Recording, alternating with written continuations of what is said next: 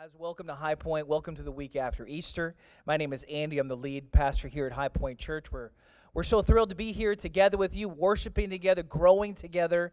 And stories like this are one of the reasons, one of the main reasons we do what we do. Jesus, we believe, changes everything. And last time I checked, we're in need of Jesus changing a whole lot. I need him to change me from the floor up and make me a new person because without God, I am nothing.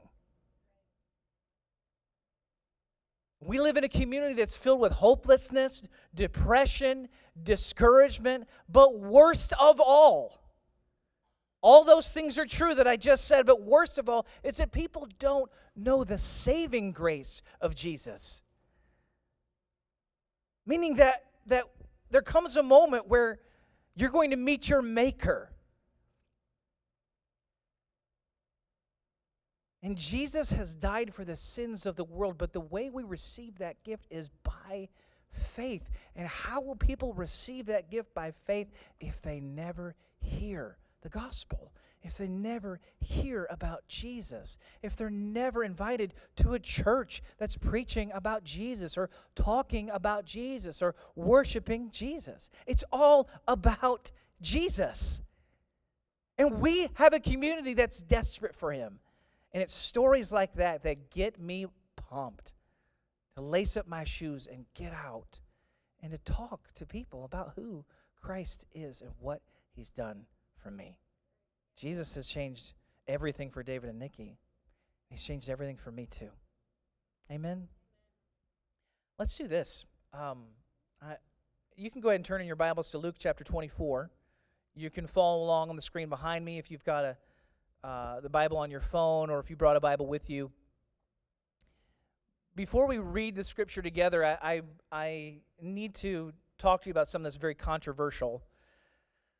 I posted something this this week, and I didn't expect it to be quite as contentious as it as it really was. And um, I posted something on Facebook, and it really it garnered more comments than maybe any other post in the history of my Facebook feed. And what I posted, I believe to be true. And that's that Brussels sprouts are not good and they are the greatest deception of the 21st century. They're vile. They're it it it, just here's the deal. Everyone keeps saying you don't do it right. And then the encouragement to me is wrap it in bacon. And I want you to hear this. That doesn't make Brussels sprouts better. It just only points to the fact that bacon is amazing. Bacon is amazing whether you like Brussels sprouts or not, or as people would say, just put a little, just put a little Parmesan dusting on it, put a pound of oil on it, soak it for three hours, put it in the oven, turn it over, pull it out, wrap it in bacon, put it back in, and then they'll be great. Never mind the fact that your kitchen will also smell like a giant toilet after you're finished baking them. Oh yeah, we're, we're going there today, church. This is this is on my heart, you know. Here, the reality is this whether you like Brussels sprouts or not. I want to like Brussels sprouts. Amy just made them again. And to everyone who's tasted her Brussels sprouts, they're great. I just can't get there. And it's one of those things that people keep raving about them, and I, am disappointed. I'm dealing with disappointment as it pertains to food that everyone else seems to celebrate and I can joke about it and I can post funny things on Facebook, but th- there are other disappointments that people deal with. I don't. I literally heard of one this morning. If you went and saw uh, the latest Avenger movie, the Avengers movie Endgame, you better watch out because you better not be spoiling that for somebody else, right? Because people are waiting for what is considered to be the, the biggest movie in the history of movies. You better not be ruining the ending for somebody because somebody is going to be upset, which is why somebody got beat up in a movie theater. That's right.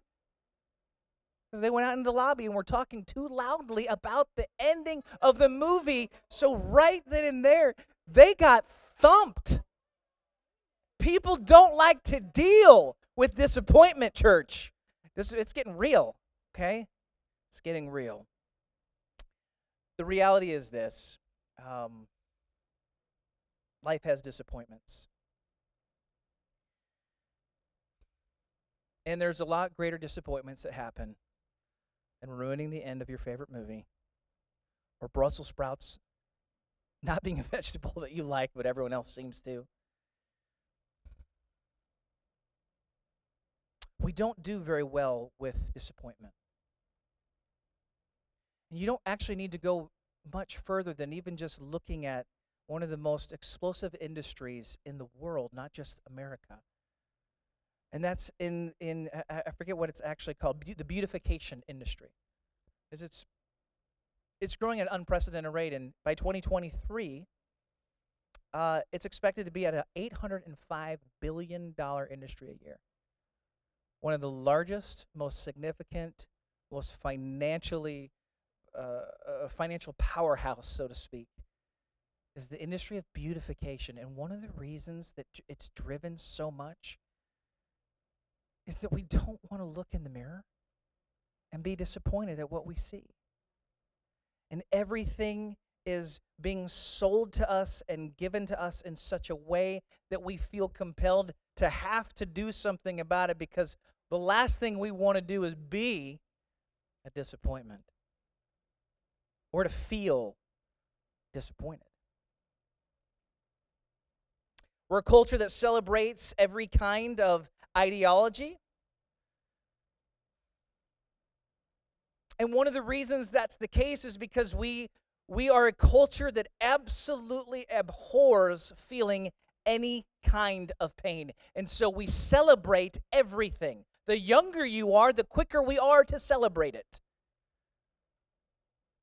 Because lo and behold, the last thing we want anyone to ever experience is challenge or pain or disappointment. And so we do every single thing we can to remove any chance of someone feeling bad about any situation in their life or having to even just face hardship or wrestle with difficult questions.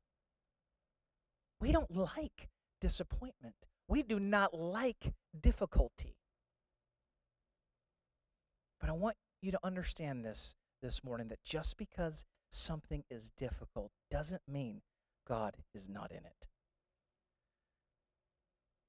Because for us, most of the time, especially when it comes to things of faith, we, we run from anything that feels difficult. And consequently, many of the things that God might be drawing you into, conversations that need to happen, prayers that need to be prayed, ideologies that need to be examined or re examined, philosophies of the day. God would have us look at, pray about, talk about, alter, change, redirect. And because it's difficult, many times we choose to avoid it. But I want you to know that many times God is in the difficult places. He's in those wrestling spots. Turn to Luke 24 because we're going to, to, to engage in a conversation this morning with two people who had to do some wrestling where Jesus challenged two people on the road to Emmaus. You guys ready this morning? You guys ready this morning? Here we go. Let's do this. Luke chapter 24. This is going to be a story that we progress through. Okay? It is a it's, it's a longer story, so bear with me. I'm going to chop it up into little pieces, but it's going to play out a little bit like a movie today. And we're just going to break this thing down and see how it relates to you and I as we continue to grow, either in faith for the first time. Maybe you're sitting here this morning and you haven't put your faith in Jesus at all. Maybe you're like David or Nikki that you saw in the video. Maybe you've heard about Jesus, but you have never had a moment where Jesus has been your Lord and Savior. You may need a moment. Or maybe you're sitting here and, and you have done that, but, but that relationship has slipped right and it hasn't it hasn't maintained as the first love of your life and you're just kind of cruising and coasting I've got great news for you today. Jesus changes everything, wherever you are. Luke 24, verse 13. This is the day of the resurrection, might I add. That same day, two of them were going to a village called Emmaus, about seven miles from Jerusalem. They were talking with each other about everything that had happened. As they talked and discussed these things with each other, Jesus himself came up and walked along with them, but they were kept from recognizing him. He asked them, What are you discussing together as you walk along? Don't you love Jesus sometimes? What are you guys talking about? As if he doesn't know. What are you discussing together? They stood still, their faces downcast. One of them, named Cleopas, asked him, Are you the only one? Are you the only one visiting Jerusalem who doesn't know the things that have happened there in these days? Are you the only one? How do you not know what's going on? Can you imagine the difficulty and the discouragement and the disappointment these two people are facing?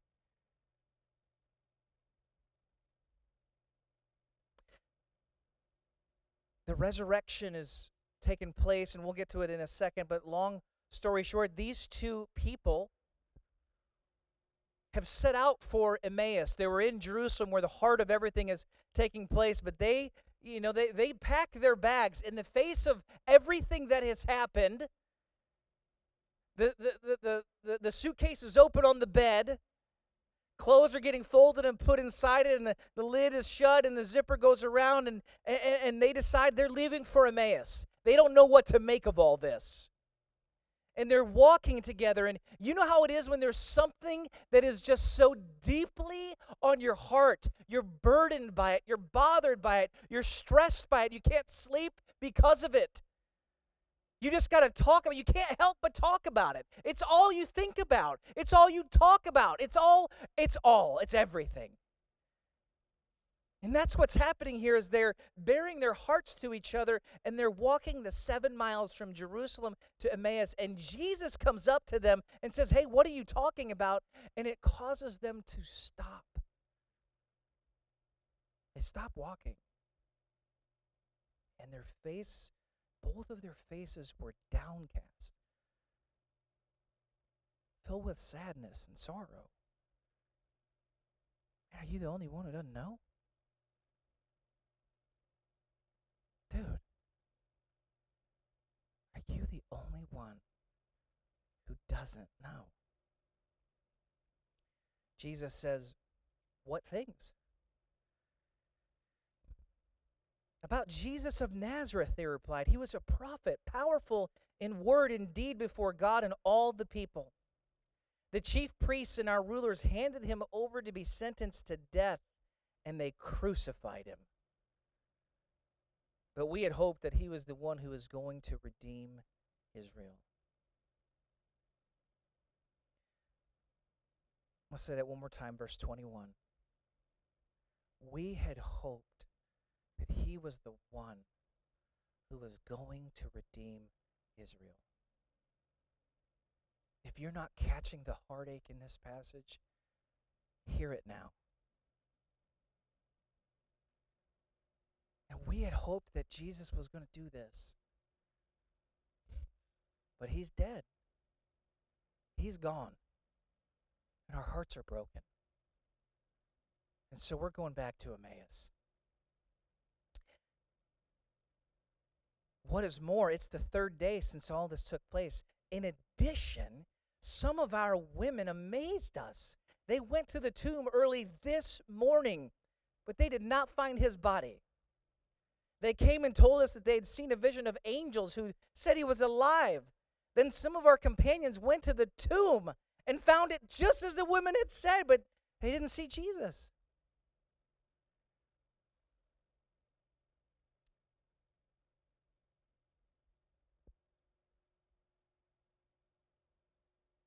This is one of my favorite stories, and it plays just like a movie. If you know me, you know I love movies. they're packing their bags and they've left. And what is interesting is that all of the things that we look at in the scriptures and we our eyes are wide open at and we think, "Oh my gosh, can you imagine seeing that? Or could you imagine being there? Or could you imagine being in this conversation?" And yet they were witnesses to all of it. And yet instead of sticking around to see what has happened to Jesus, they pack their bags and they just leave and they walk away, which is what most of the disciples are also doing, might I add. And yet he's even citing detailed events. These are not casual inquirers. The name of this gentleman, his name is Cleopas. And we know from the book of John that it's his wife. Her, his, her name is also Mary, that is at the foot of the cross with two other Marys. It's his wife. We're not talking about people that were distant followers or were somehow part of the crowd. These two people were intimately acquainted with the details of the death, burial, and resurrection of Jesus. They knew that he was the hope of Israel. They were hoping for him to do something, they were hoping for change. Many theologians believe that the person that's with Cleopas isn't another man, but it's actually his wife. She doesn't get named in this moment, she's named in the book of John and named throughout the different Gospels. And Cleopas's name also goes by the name of Alphaeus. And so we have a couple in the church, Mary and Cleopas, also known as Alphaeus, whose son is James the younger, James the lesser, who is one of the original 12 apostles. If you grew up in like a, I don't know if, if, if you had that house when you grew up where everybody wouldn't hang out at, right? My house happened to be kind of the it house for our little group of people. We had places to entertain and and parents my parents were loved to be involved in the lives of the teens you know as i was a teenager and this was you know i grew up going to a church not everybody grew up going to church but your house still might have been that house. I imagine when it came to the, the, the 12 and when it came to the original kind of group of disciples, you've got a mom and dad here. The mom and dad of one of the 12. I imagine a mama bear and a daddy who's just involved in all this, cheering everybody on, hanging out, loving being a part of what the, the young rascally generation is a part of, yet somehow in all of it, they're swept up in it as well, and they've become believers. But somehow they, the, the, the, the, the penny hasn't fully dropped as to what Jesus' real mission is here for, what he's really here to do. And so, in all of this, the women went to the tomb. Jesus isn't there. They said they saw some angels. It's unbelievable what's going on. But we're not going to stick around to find out. We're leaving. And away we go. So when we say that Jesus has shown up and he's making his appearances to people, this is not some insignificant visitation from Christ to two disciples. These are people who are intimately acquainted with what's going on in the resurrection and have great influence, and whose son goes on to be one of the original 12 apostles who is getting the gospel out to the nations. This is a big deal. We had hoped that he was the one who was going to redeem Israel. There are things that I promise you that you've hoped for that you haven't seen happen, and it's left you disappointed. It's left you dis- discouraged. It's left you wondering where God is in all of it. You're trying to get all the answers, but you don't actually have them. When is the last time you had all the answers? Never. Even though I'm desperately trying to live and hang on and control my life in such a way that I do.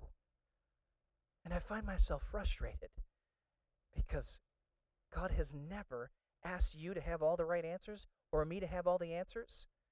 or to have everything figured out. But He has asked you to believe Him and to trust Him and to follow Him. And I realize that can sound thin when you're looking at cancer and you you don't have answers and you hoped God was going to change this situation or you've got a marriage and God hasn't changed this situation that you thought he was going to do or a, or a, a situation with a child or a situation with a relationship or a situation with money and you're hoping and you're hoping and you're hoping and you're hoping.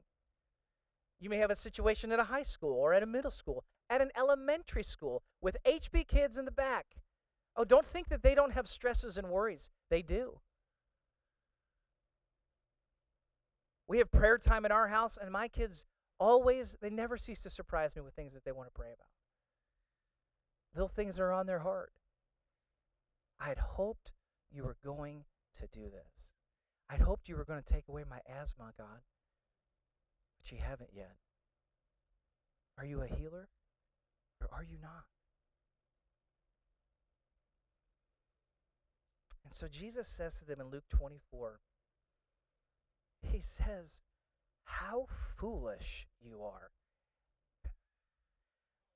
Just, can we just kind of take a deep breath for, for a second? Everybody take a deep breath. Let it in, let it out, okay? Because this starts off really serious with two people who are deeply burdened. Their faces are downcast, they're sad, they're disappointed. They're probably depressed. And instead of Jesus giving them a pat on the back and saying, It's going to be okay, it's going to be okay, just cry on my shoulder. Let's, let's, let's cry it out, man. Come on, let's get it out. No.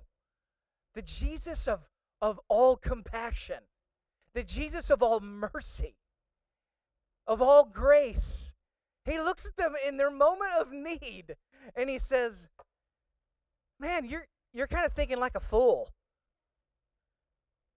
And in our culture that is absolute, that abhors anything that would make you feel even mildly uncomfortable, we don't like this version of Jesus. We love to write the Jesus out of the pages that has really hard things to say, or the Jesus who is flipping tables and cracking whips. Or the Jesus who's rebuking his disciple Peter and looks at him and says, Get behind me, Satan. I mean, I've been called a lot of things. But if, if Jesus came down and looked at me and said, You're pretty much acting like Satan right now, I'd have a hard time recovering from that. I'm not going to lie to you. I think a lot of you would too. That'd be hard, would it not? Jesus had some hard truth at times. And I want you to hear this, church, because we've got it in our minds that the only version of Jesus is a fuzzy version that makes you feel good all the time about yourself, and that the self is the center of the gospel, and it's not the center of the gospel. God does not mind hurting your feelings. He doesn't mind hurting your feelings. And in this moment, Jesus looks at two people and says, How foolish you are and how slow to believe all that the prophets have spoken exclamation point. You are thinking like a fool. And you know what? To add to it you're really slow to believe. You're thick-headed man. How do you not understand this bro? Come on. You guys with me this morning? Have you ever had God speak to you like this? And I don't mean that it was an audible voice, but I can promise you, if God is never speaking to you in a manner that that is confrontational to you, that's abrasive at times, that makes you say, "Ow, that kind of that kind of hurt a little bit." If the only voice you ever hear is the one that's just patting you on the back and saying, "Good job, add a boy, add a girl, good job," I promise you, you're not hearing the Holy Spirit. Because if you and I, if you're like me, you still are impacted by sin and you still make knuckleheaded decisions. You still pack your bags and start heading for a destination that you shouldn't be going to. Hello. Stop being a fool. Hello, why are you being so slow to believe? You're being a knucklehead in this moment. But where's my Jesus of compassion who understands and makes me feel good in the middle of my pain? Jesus will draw you out of your pain. And sometimes that comes by Him saying, Stop it. Stop doing that. Stop thinking that way. Stop heading that way. You're kind of being a fool. Why are you being so slow to believe? God, the God that you talk about, the God that you pray to, the God that you fast for once a year or twice a year, the God that you're working on this church and setting up and breaking down for, do you really believe him or do you not? Why are you being so slow to actually trust him and believe him? Uh oh.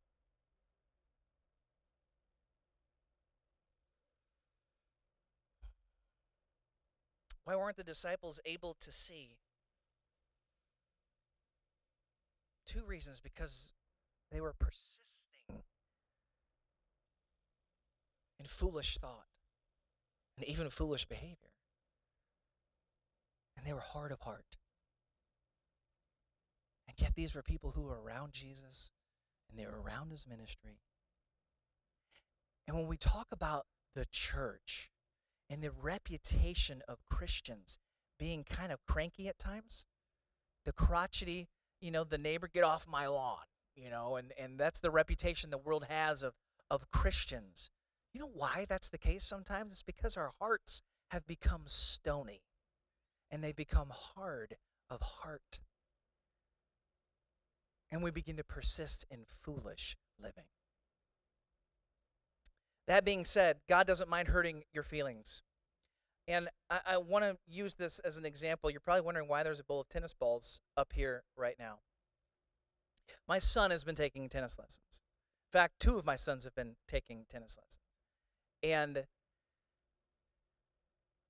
I thought this was a funny story that happened, and it, it didn't occur to me to use it in a, in a message, but I'm going to use it in a message right now my son, you know, my oldest son is is playing tennis, and there's a kid that's that's that's getting tennis lessons as well, and you know, they're I'm an assistant coach. I don't know even know how that happened. I've never even played a day of tennis in my life, but I'm the assistant coach. So I'm, you know, we're throwing balls and you know all this stuff and helping kids hit the ball. And there's there's a child that's in there with them that's just whining and complaining all the time.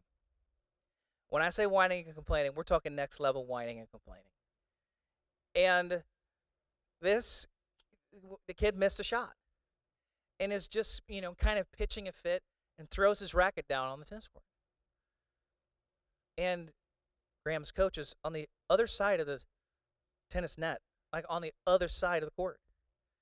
And he just picks up a ball, throws it up, hits it with his racket, and like a laser beam, that ball just goes and hits that kid in the forehead all the way across the tennis court. Just pop. And, you know, the kid stops. You know, and he, starts whining and crying some more. And the coach walks over and he says, he's, he's, he has this Czech, Czechoslovakian accent. So it's a little bit of broken English. Why you cry? Why you cry? Why you let the ball hit you? How you play tennis if ball hurt you? Move out the way. Stop whining. Stop complaining. Pick yourself up and play tennis. Are you ready? I'm standing there and I'm just like, teach me everything you know about life. Teach me everything you know about life. He's clearly good. Hits that ball. And it got me thinking how many times in life either I've needed or God has literally just graciously and kindly want you to hear me. He has sent a tennis ball to my forehead to say, hey, wake up, man. Stop complaining. Stop whining. You're acting like a fool. You're persisting in behavior here that's that's knuckleheaded. Why are you being so slow to trust me and so slow to believe? Why are you being so slow? And so you, you get the idea, right? And everyone's head is down. But but you get the idea, right? Where where right? I just scared somebody. Right? Where you're sitting here and and it's like God just sends a tennis ball right to you like a rocket. And he's making you think. And he's he's making you say, "Hey, why are you being so why are you being so knuckleheaded? Why are you being so slow to believe?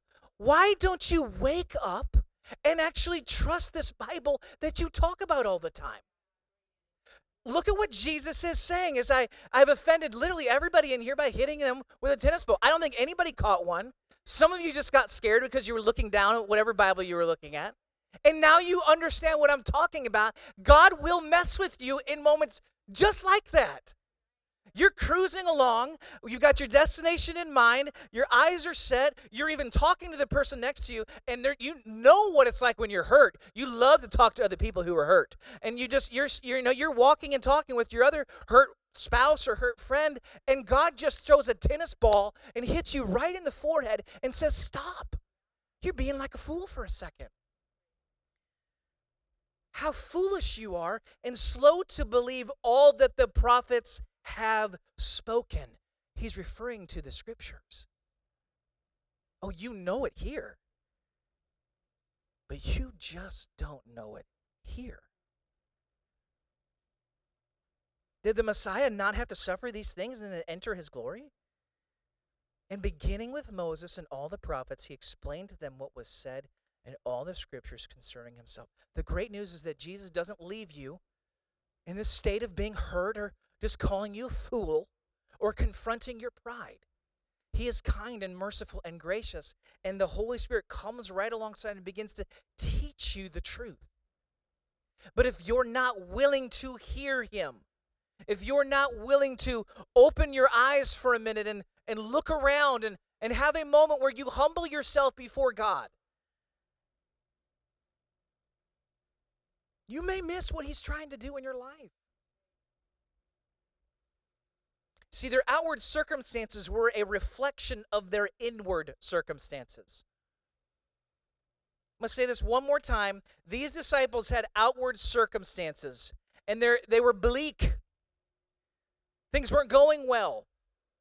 The road ahead was rocky, and it was dark, and it was hopeless. And ultimately, it was a reflection of the inner circumstances of their heart. Because this is the same problem that they have inside their heart is not soft soil, it's a rocky, hard place. But we serve a God who changes everything. He's not finished with you. And thank God he's not finished with me. Their outward inability to see reflected their inward inability to believe. Can relate to this so well because this was me. I could have told you all the right things to say, yet the connection between head and heart was the biggest distance. What is it? What do they say? The three feet between, or the two feet between your head and your heart is the biggest distance you'll ever traverse in your life, and that's true. Thankfully, Jesus will help you do it. Verse 28, it says that as they approached the village to which they were going, Jesus continued on as if he were going farther. I love Jesus.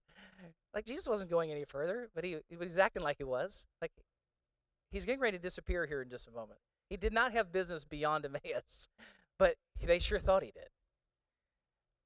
And they urged him strongly, Stay with us, for it's nearly evening. The day is almost over. See, I do believe that Jesus allows things to happen in your life to draw out what's really in your heart.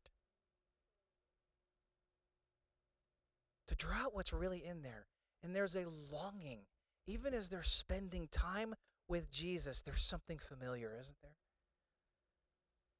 There's something about his presence, even in the moments where they're being confronted or challenged or, or, or, or, or they're just being taught something that they hadn't understood before.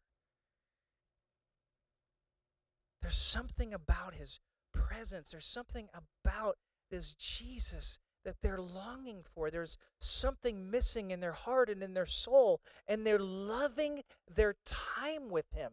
They're loving it, they're craving more of it. They're not looking to shut the door for the night. No, no, no, no. The night's the night's here. Don't I tell you what, don't don't travel any further. Instead, sit down with us. Would you eat with us? Would you spend more time with us?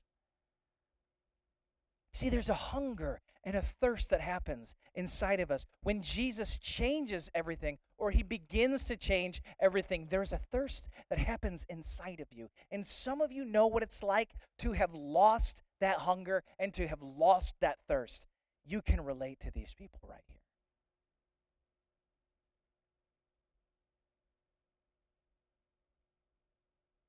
Jesus, would you come in and dine with me? Would you eat with me? I want some more time with you. Stay with us, for it's nearly evening. The day is almost over. So he went in to stay with them. When he was at the table with them, he took bread, gave thanks, broke it, and began to give it to them. Then their eyes were opened, and they recognized him, and he disappeared from their sight. They asked each other, Were not our hearts burning within us? While he talked with us on the road and opened the scriptures to us, they got up and returned at once to Jerusalem. There they found the eleven and those with them assembled together and saying, It's true. The Lord has risen and he has appeared to Simon. Then the two told what had happened on the way and how Jesus was recognized by them when he broke the bread. Now, it took us a while to get here.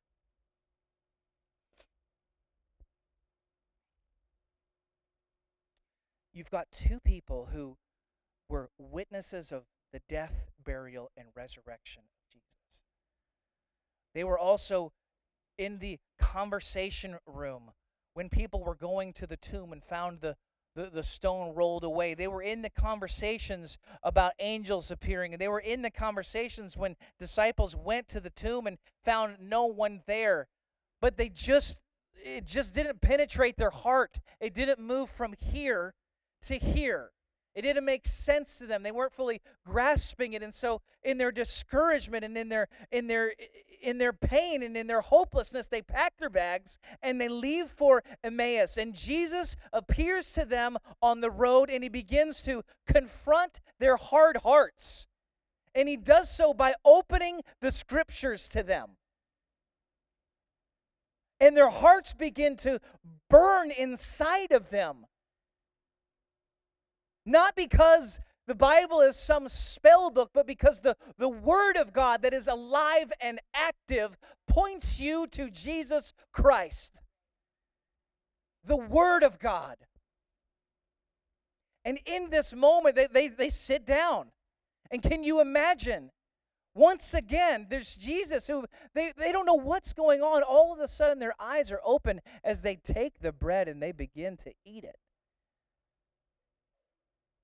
And then, like that, Jesus is gone.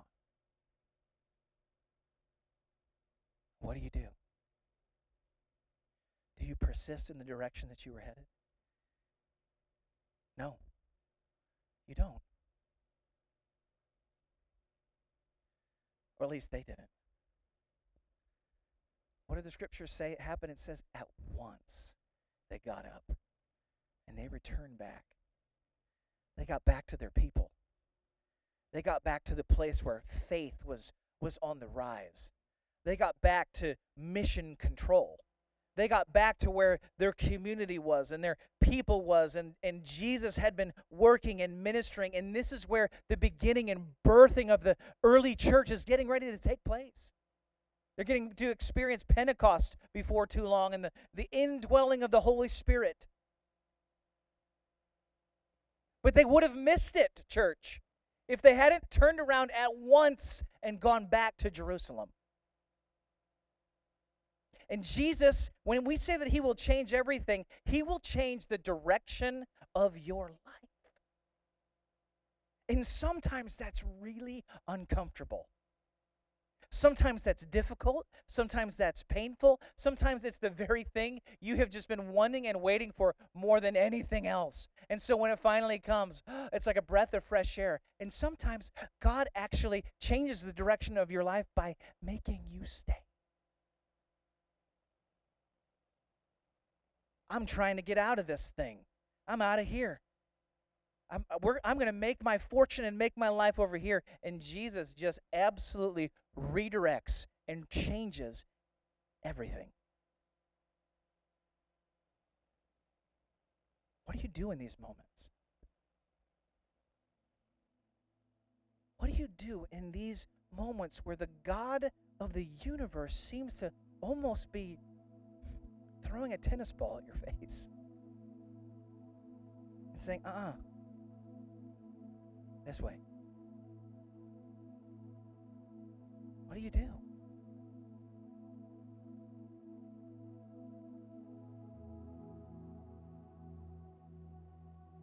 I'm going to encourage you with the most trite answer. And yet, it rings true. When Jesus is redirecting your life and he's changing the course and direction of where you're headed, you know what you can do? You can trust Him. You literally can trust Him. And I would even encourage you to take one step forward in this moment. That sometimes our hearts get hard, and what you need more than anything else is for your heart to come alive again for it to burn with that passion for Jesus, for who He is, for the mission of God, for those who don't know Him, for His name to be exalted, for His name to be made great. A hunger and thirst for Jesus to fill you and to use you that you would walk in the gifts of the Spirit again, that you would exercise faith and talk to someone, or that you would get up in the morning and spend time with God again. We know what it's like when our hearts begin to grow cold, or the, the embers grow cold overnight, like a fire that just begins to go out, and we just begin to walk away. And what you need to do more than anything else is listen for God's voice Trust Him and put yourself in front of the scriptures and let the Bible and the Word of God, the holy Word of God, bring your heart back to life again.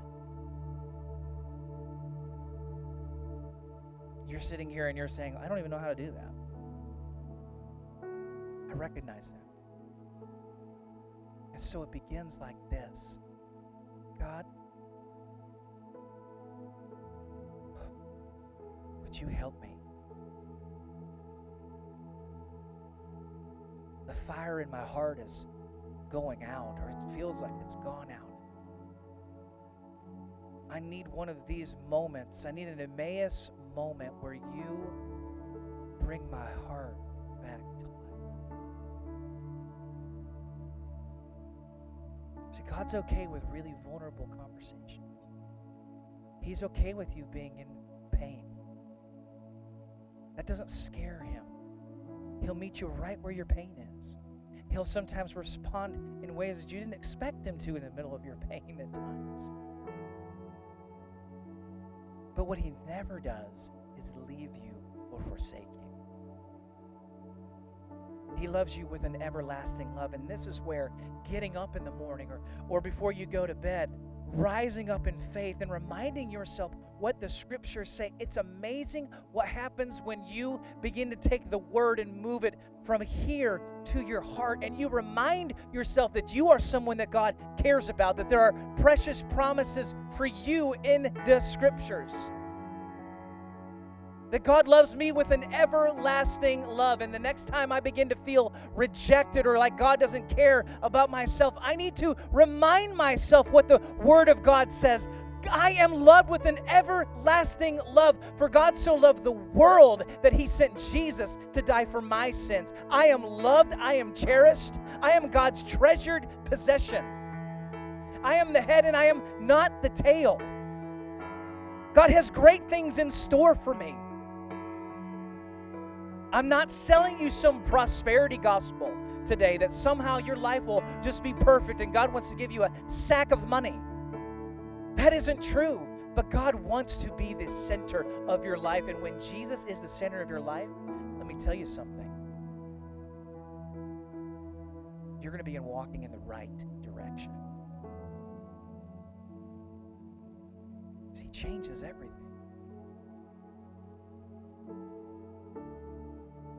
Stand to your feet this morning.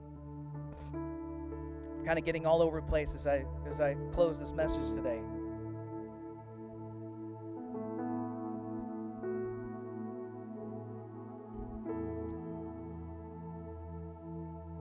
There are two types of people here today that I want this message to speak to. I mean, I could speak to any of you here this morning, but some of you are sitting here and your the lights just feels like the lights gone out in your heart. And what you long for is your hearts to burn again for faith in God and your love for Him. I want you to pray with me right here. You don't need to raise your hand. You don't need to come down front this morning, although we're going to have people available to pray with you here in just a moment. But right where you are, say, Jesus, I need you now. My heart's gone out, and I need you to light that fire again. Help me to hunger and thirst for your presence. Help me to long for what is right for what is true, for what is the Word of God come alive in me again today. Amen. Here's what I want to encourage you to do. If the light is going out, or you feel just feel thin, if you feel empty, I want to encourage you to do a couple things. Number one, don't quit reading the scriptures because you feel dry. One of the reasons you feel dry is because oftentimes we're not reading the scriptures. I mentioned it last week and I'll mention it again this week. Start with the book of Mark. It's 16 chapters and you can read a chapter a day. It's action packed, it's filled with who Jesus is. And it will remind you the kind of God that we serve. But the other thing that you can do is you can get involved in a, in a life group around other people. So that when you're walking that road to Emmaus, you have somebody saying, hey, we're going the wrong direction. Hey, let's start walking this way. And you have some accountability and you have some other people around you that you can talk to and get coffee with and have a bad day with and cry with. You need this. The other group of people that's sitting here this morning, if you're if you just know, I know God has been throwing that tennis ball at me and saying you're going the wrong way. You're going the wrong direction. Here's what I want you to do. I want you to pray with me too. Say, Jesus, whatever it is, I repent. I'm turning away from that right now. And I'm turning to you. Help me to live for you. Thank you that you change everything. You change the direction of my life, and I'm asking that you would change it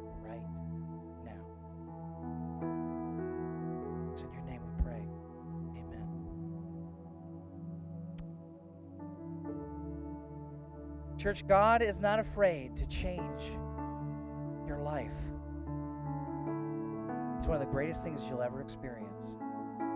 Whether you're in middle school, high school, elementary school, college, whether you graduated from all that a long time ago,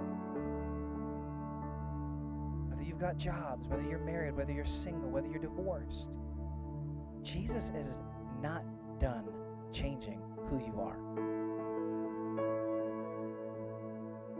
He's working his kingdom inside of you and in our community. Let's be part of it. Amen. As next week, it is my great joy and privilege uh, to be here, not preaching, but listening to the great Catherine Nicholson preach next Sunday. And I personally am super excited about that. Want you to bring a friend because I can promise you she's going to leave you feeling encouraged. Get here Bring an appetite for some nachos after service. It's going to be a great Sunday. Amen. I'll see you next week. I also need those tennis balls back. Okay. Have a great Sunday.